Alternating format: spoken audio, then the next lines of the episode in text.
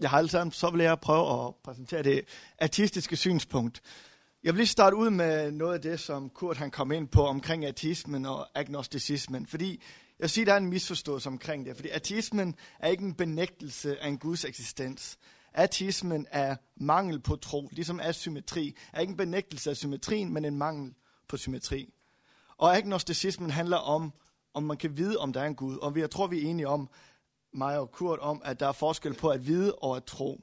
Så derfor er der agnostikere og ateister er ikke selvmodsigelser. Og jeg selv betegner mig selv som agnostisk ateist ved at sige, jeg ved ikke, om der er en Gud, men jeg tror ikke på, at der er en Gud. Eller Gud er i det flertal, fordi der er ufattelig mange gudspillere derude.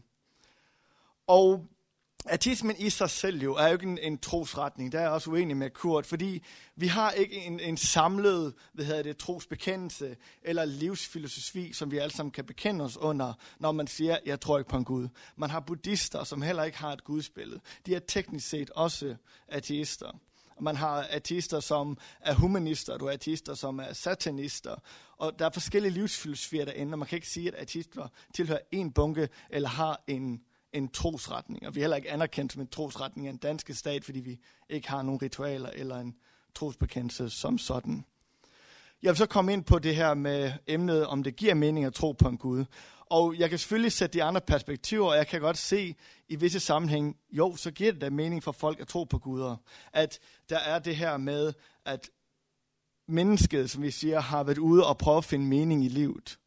Og for mange har det været svært ved at sige, at jeg ved ikke.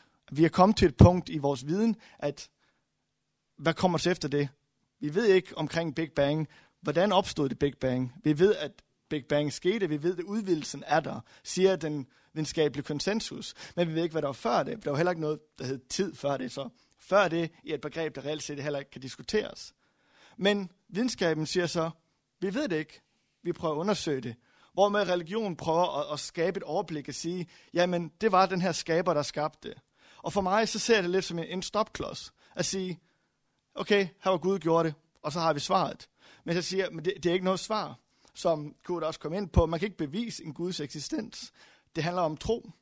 Og jeg siger, jamen hvis man ikke kan bevise den her skabers eksistens, og man skal have den her tro, så er det ikke overbevisende nok for mig, at jeg som person kan gå ind og sige, at jeg er troende, eller jeg tror, at den her Gud findes. Fordi jeg skal også tage højde for, at der er utallige andre religioner og trosretninger, andre guder.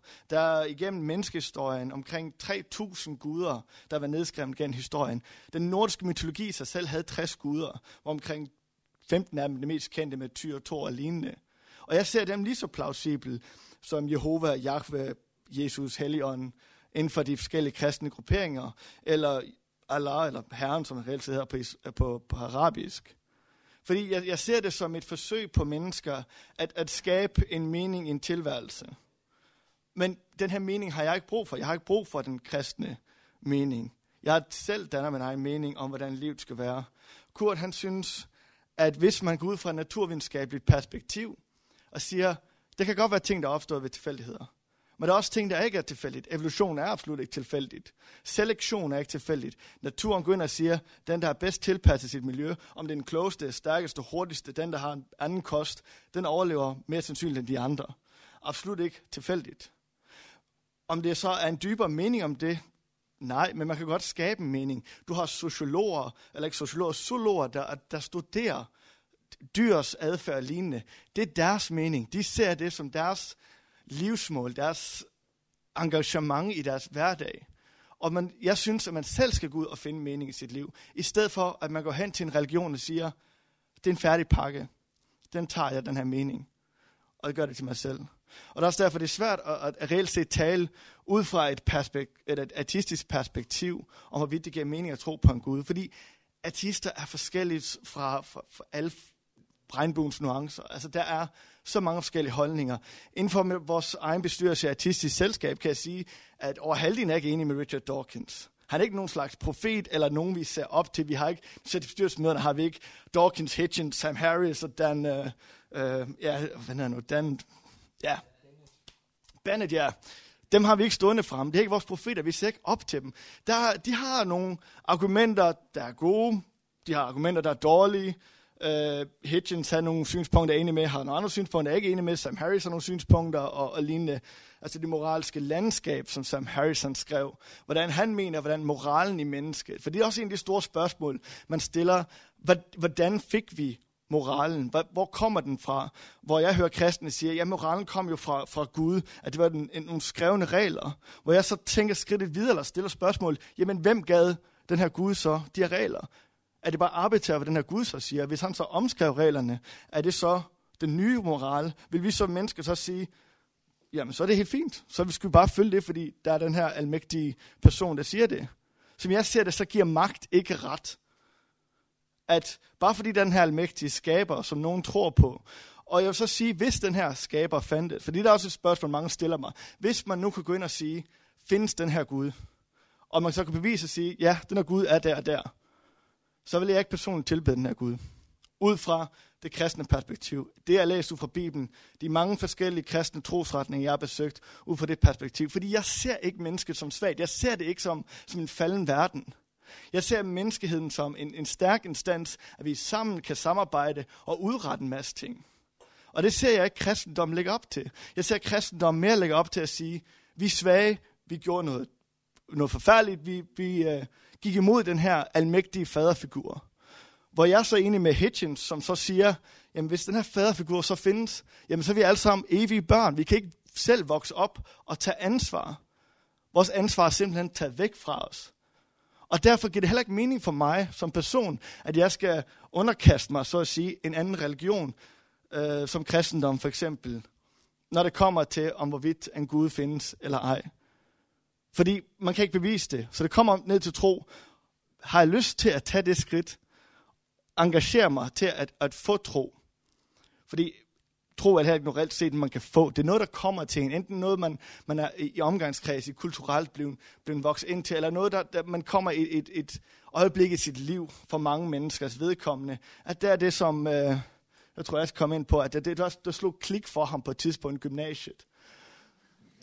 At, at at lige pludselig så fandt han sin mening jo. Og det sker der også for mange mennesker. Og for mit egen vedkommende var det øh, i min sene teenageår, øh, hvor lige pludselig gik op for mig, fordi jeg kommer fra et areligiøst hjem. Det er ikke decideret ateistisk, fordi min mor tror på den her lidt mere spirituelle gudting. Min far er ikke religiøs, men der bliver ikke snakket om det hjemme.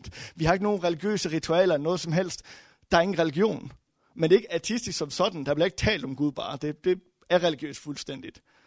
Og da jeg som en sen teenager lige pludselig gik op for mig, der skulle nogen, der faktisk tror på det her med kristendom. Fordi jeg selv personligt er konfirmeret.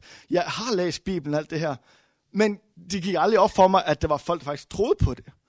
Jeg læste, jeg født, fordi jeg kommer oprindeligt fra Sverige, og der kom i Danmark og fik kristendomsundervisning, så jeg læste om sange som lange hår, og lige pludselig alt det. Jeg så det som, som eventyrfortælling. Jeg så det ikke som om, der var nogen, der troede, at det var reelt sket. Og det første, da jeg var omkring 17, hvor jeg tænkte, wow, og det er det der med, at man lige pludselig får et andet perspektiv. Hvor mit perspektiv nu er, jeg kan ikke tro på det. Det, det, det virker simpelthen for fantastisk. Og det er der, vi kommer ind på, at man har brug for beviser. For mit vedkommende i hvert fald at sige, det her det skete faktisk. Og man kan ikke bare bruge Bibelen. Fordi jeg har læst Bibelen, og jeg har læst forskellige bibler også, og jeg har været til rigtig mange gudstjenester, snakket med mange teologer også, og, de er, og for alle de forskellige trosretninger er der forskellige grundlag, hvordan Bibelen skal forstås. Skal den forstås brutalt, skal den øh, forstås øh, symbolsk? Er det en mix-max? Øh, og evolutionsspørgsmålet er også meget stort. Der er nogen, der tror, at jorden er 6.000 år gammel, der er andre, der er som et, øh, hvad hedder det, øh, teistiske evolutionister og siger, jamen okay, hele tidsrummet var der, men der var en, den her overordnede puppet master, der så at sige styrede det hele i en bestemt retning. Men så må man så spørge sig selv, hvorfor? Er det ikke lidt, lidt som, at man giver en undskyldning for, at man nødt til at holde fast i sin tro? Som jeg også ser det, at, man, at, at religionerne startede med som et spørgsmål på det ukendte. Thor, Søvs med, hvor kom lyn fra? Det må være en Gud jamen så kom naturvidenskaben ind og forklarede, hvordan det skete jo. Kom med de her modeller, fordi ja, som, som Kurt også kom ind på, naturvidenskaben går ikke ud på at bevise ting. De skaber videnskabelige modeller, eller videnskabelige teorier, som det kaldes, og siger, at det her det er en model af virkeligheden, der beskriver virkeligheden så præcis, som det skal være. Og det er Poppers idé med, at man skaber en teori, der skal kunne falskgøres. Altså man kunne falsificere den. Hvis den her teori ikke kan falsificeres, så kan vi ikke bruge den til noget. Så alt det, der handler om evolution, andre mere kontroversielle inden for religiøse og omkreds de her teorier med, med evolution, øh, Big Bang og lignende, det er teorier, der er sat op som, at de skal falskøres, eller falsificeres. Og hvis nogen kan falsificere dem, eller falsificere dem, komme med en bedre teori, så falder de automatisk. Men så vidt muligt er der ikke kommet nogen bedre. Vi bruger evolutionslæren i vores dagligdag. Medicin, DNA, genetik og lignende. Det hele er bygget op omkring den første grundtanke med Darwin.